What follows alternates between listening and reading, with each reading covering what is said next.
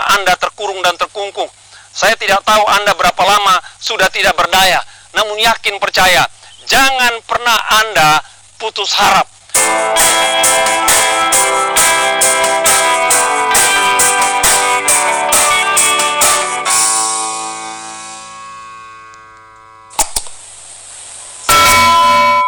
Shalom saudara, saat ini saya akan sampaikan firman Tuhan, judulnya Lockdown. Ada Tuhan di masa lockdown. Ada Tuhan di masa lockdown. 2 Raja-raja 7:1 dikatakan, lalu berkatalah Elisa, dengarlah firman Tuhan, beginilah firman Tuhan, besok kira-kira waktu ini sesukat tepung yang terbaik akan berharga sesikal, dan 2 sukat jelai akan berharga sesikal di pintu gerbang Samaria. Ini kisah mengenai bangsa Israel dikepung oleh bangsa Aram yang lebih kuat dari Israel. Dan ketika bangsa Aram mengepung Israel, maka kota di mana Elisa ada itu diembargo habis-habisan, sehingga bahan pangan, pasokan pangan itu diembargo, tidak boleh masuk ke Samaria di mana Nabi ada, bangsa Israel ada, dan mereka tidak boleh keluar berjual beli. Jadi sengaja diembargo oleh tentara Aram supaya orang Israel kelaparan, dan kalau mereka lemah nanti mereka akan diserang. Itu kondisinya. Dalam kondisi embargo itu kondisinya mencekam. Mereka takut kalau keluar gerbang dibunuh, kalau mereka tidak keluar gerbang mereka menunggu kapan mereka diserang. Itu kondisi yang tidak gampang dan tidak mudah. Dan pelan-pelan bahan pangan di Israel mulai habis, kata Alkitab. Di Samaria mulai habis, dan mulai orang-orang melakukan hal-hal yang tidak manusiawi. Bahkan ada keluarga-keluarga yang coba memakan anak mereka sendiri, kata Alkitab. Luar biasa kisah ini, dan cukup menyedihkan. Dalam 2 Raja 6:29 dikatakan, jadi kami masak anakku dan makan dia, tapi ketika aku berkata kepadanya, pada hari berikutnya berilah anakmu supaya kita makan, maka perempuan ini menyembunyikan anaknya. Jadi sampai pada tingkat itu Bapak Ibu, bagaimana mencekam dan menderita dan kehabisan bahan pangan mereka, sampai ada anak yang harus dipotong, dibunuh dan dimakan bersama secara bergantian. Dan itu dilaporkan kepada raja. Bapak Ibu yang kasih dalam Tuhan, dalam kondisi lockdown sebuah kota, sebuah tempat, karena musuh yang lebih kuat, maka akan muncul temperamen orang. Salah satu adalah temperamen raja. Raja jadi cemas, raja jadi bimbang, raja jadi ragu, raja jadi curiga. Bahkan raja itu berpikir negatif tentang Nabi Elisa pada saat itu. Yang kedua dikatakan, ada orang-orang yang bertindak tidak manusiawi sekali. Mereka membunuh anaknya sendiri, memakan anaknya sendiri, bahkan mereka mengorbankan dari darah dagingnya sendiri. Yang ketiga adalah adanya muncul orang-orang yang punya mentalitas ketakutan yang lebih. Mereka sangat takut, tidak berani keluar, tidak berani berperang. Mereka di dalam saja, kalau mereka punya tentara, punya pasukan, punya alat perang, tapi mereka tidak berani bertindak. Ketakutan, itu yang terjadi Bapak Ibu. Namun Alkitab katakan, ketika seorang nabi muncul, maka nabi ini tetap tenang, dia beriman pada Tuhan, dan dia berkata, besok akan terjadi kelepasan, besok akan terjadi kemenangan, besok akan terjadi pertolongan daripada Tuhan, akan terjadi perkara-perkara ajaib daripada Tuhan. Yang tadinya mereka susah dalam hal gandum, dalam hal tepung, dikatakan besok harganya akan murah meriah, kata Nabi Elisa. Namun si panglima daripada raja Israel saat itu pesimis, dikatakan kalaupun Tuhan buka tingkap berkat dari surga, nggak mungkin katanya. Makanya Elisa katakan, besok engkau akan saksikan, namun kau tidak akan menikmati berkat yang daripada Tuhan. Pada keesokan harinya dikatakan, para orang kusta bermain ke tenda orang Aram karena kelaparan. Namun ketika mereka pergi ke tenda orang Aram, Alkitab katakan, maka apa yang terjadi? Nggak ada orang di tenda itu. Sehingga ada banyak perlengkapan, bahan makan ditinggalkan. Dan itu diinformasikan kepada Raja Israel. Dan ketika mereka datang ke perkemahan tentara Raja Aram, semua kosong dan mereka bisa menikmati bahan makanan. Tentara Raja Aram dikatakan melarikan diri tanpa tahu penyebabnya. Karena apa? Karena Tuhan yang berkarya, sehingga mereka melarikan diri. Sehingga apa yang menjadi keperluan orang-orang Israel di Samaria, itu diberikan Tuhan berlimpah-limpah. Si panglima yang ditegur oleh Nabi, itu diinjak-injak orang dan tidak bisa menikmati berkat daripada Tuhan. Bapak Ibu yang kasih dalam Tuhan, dalam kondisi kita terkutuk terkungkung, tidak bisa kemana-mana, dalam kondisi lockdown, nggak bisa berbuat banyak. Ya, ada kalanya yang menjadi masalah nomor satu adalah keperluan kita berkurang, keperluan kita terancam, keperluan kebutuhan kita itu senantiasa mengalami kesulitan yang cukup sangat signifikan. Namun Alkitab menegaskan ada kisah di mana bangsa Israel mengalami embargo dan kesulitan bahan makanan, dan Tuhan menolong. Saudara yakin percaya Tuhan masih menolong, Tuhan masih ada. Akan ada hari esok Tuhan membuka segala sesuatu dan menolong saudara. Itu firman Tuhan, bukan kata-kata saya.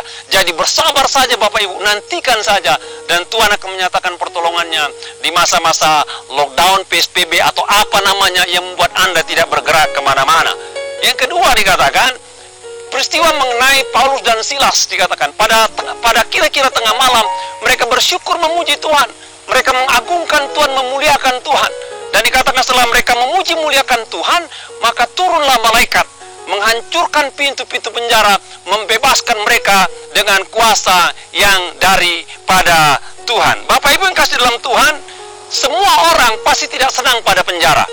Kalau orang kena penjara, pasti sudah buat kriminalitas. Dan kalaupun dia benar, dia masuk penjara, dia punya masalah. Karena apa? Karena namanya akan buruk, namanya tidak baik. Dan kalau dia kembali ke masyarakat, pasti dia susah mengembalikan nama baik. Paulus dan Silas itu tidak berbuat jahat, tidak berbuat kriminal. Mereka cuma melayani, memberitakan Injil. Namun mereka ditangkap. Ada risiko dalam pelayanan pekerjaan Tuhan. Dan Paulus Silas menerimanya. Namun ketika mereka di penjara, Alkitab katakan, mereka berdoa, mereka menyanyi, mereka menyembah Tuhan. Dan para tawanan lain mendengarkan mereka. Bapak Ibu, di dalam kesulitan, dalam keadaan terkungkung-terkurung, reaksi saudara diperhatikan orang lain. Ya, respon saudara terhadap apa yang terjadi diperhatikan orang lain. Dan saya pastikan apapun kondisimu ketika engkau tidak bergerak sama sekali, biarlah pujian pengagungan yang keluar dari mulutmu. Biarlah pujian penyembahan yang keluar, biarlah doa yang keluar. Karena apa? Orang perhatikan kita. Dan yakinlah ketika engkau muji Tuhan, mengagungkan Tuhan, ada Allah yang perhatikan di sorga.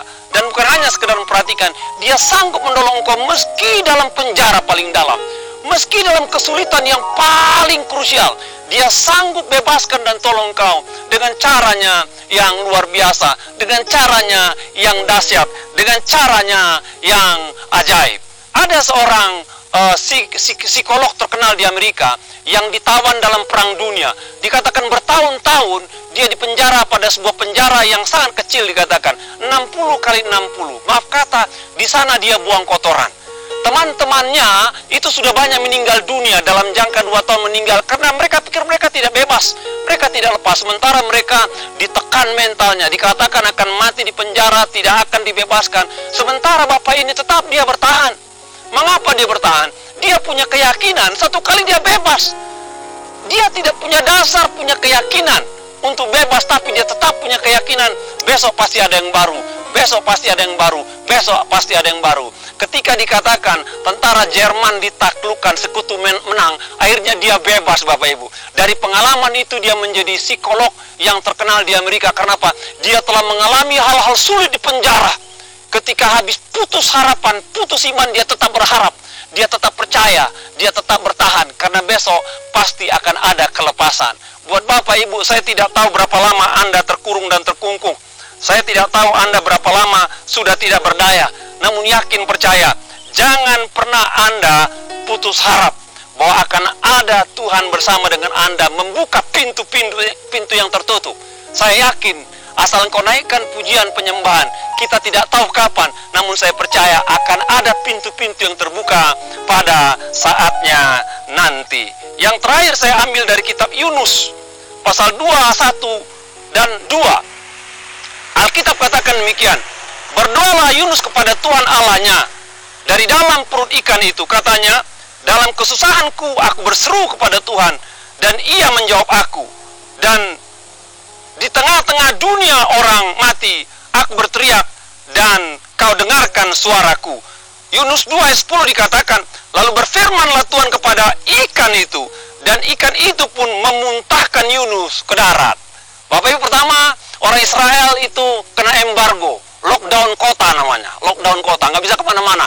Ya, nggak bisa belanja, nggak bisa bisnis, nggak ada bahan pangan masuk. Sehingga bahan pangan habis tengah-tengah kota, tengah-tengah masyarakat. Sehingga mereka harus ada yang bunuh anaknya untuk bahan pangan, bahan makanan untuk melanjutkan hidup.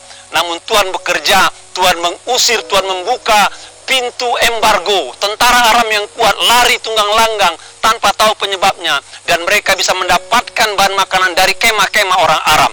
Tuhan masih ada di tengah-tengah kondisi embargo lockdown sekalipun. Yang kedua, posisi daripada Paulus dan Silas. Mereka itu lockdown. Kalau tadi lockdown kota, ini lockdown kamar penjara, Bapak Ibu. Paling 2 kali 3, paling 3 kali 4. Mereka berdua di sana, nggak bisa bergerak, nggak bisa buat apa-apa, nggak berdaya. Ada penguasa yang kuat mengunci mereka. Namun mereka meresponinya dengan cara memuji Tuhan, membesarkan Tuhan, mengagungkan. Mereka arahkan pikiran mereka kepada Tuhan. Meskipun mereka tidak melihat mentari, tapi iman mereka tetap datang pada Tuhan, sang sumber kehidupan. Dan Tuhan mengirimkan malaikat bebaskan mereka. Yang ketiga, ini benar-benar lockdown dikatakan. Yunus masuk ke dalam perut ikan. Bapak Ibu bayangkan itu. Yunus masuk dalam perut ikan. Seberapa besar perut ikan? Seberapa besar daya gerak, seberapa besar kenyamanan dia bergerak di perut ikan. Namun Alkitab dengan luar biasa, sekalipun Yunus berada dalam perut ikan, apakah dia tertidur, duduk, berdiri, kita nggak tahu. Tapi itu kondisi yang betul-betul tidak ada ruang gerak sama sekali. Dan Alkitab katakan dia berdoa pada Tuhan, dia berteriak pada Tuhan, dia sudah gambarkan itu dunia orang mati katanya. Itu dunia orang mati. Namun dia berseru pada Tuhan, berteriak pada Tuhan, bersyukur pada Tuhan, berserah pada Tuhan. Dan Alkitab katakan perintahkan ikan yang menelan Yunus dan memuntahkan Yunus untuk menghirup udara segar, untuk kembali hidup normal, untuk kembali beraktivitas menjadi nabi Allah dan kembali kepada jalan Allah. Saya percaya nggak ada di antara kita yang ada di perut ikan saat ini. Saya percaya itu. Namun mungkin ada saudara merasa kondisi saudara sudah berat, sangat berat, terbatas, seperti ada di perut ikan. Bapak Ibu percayalah, masih ada Tuhan di tengah-tengah kondisi lockdown, yakin itu. Masih ada Tuhan yang berkuasa mendengar seruanmu, mendengar doamu.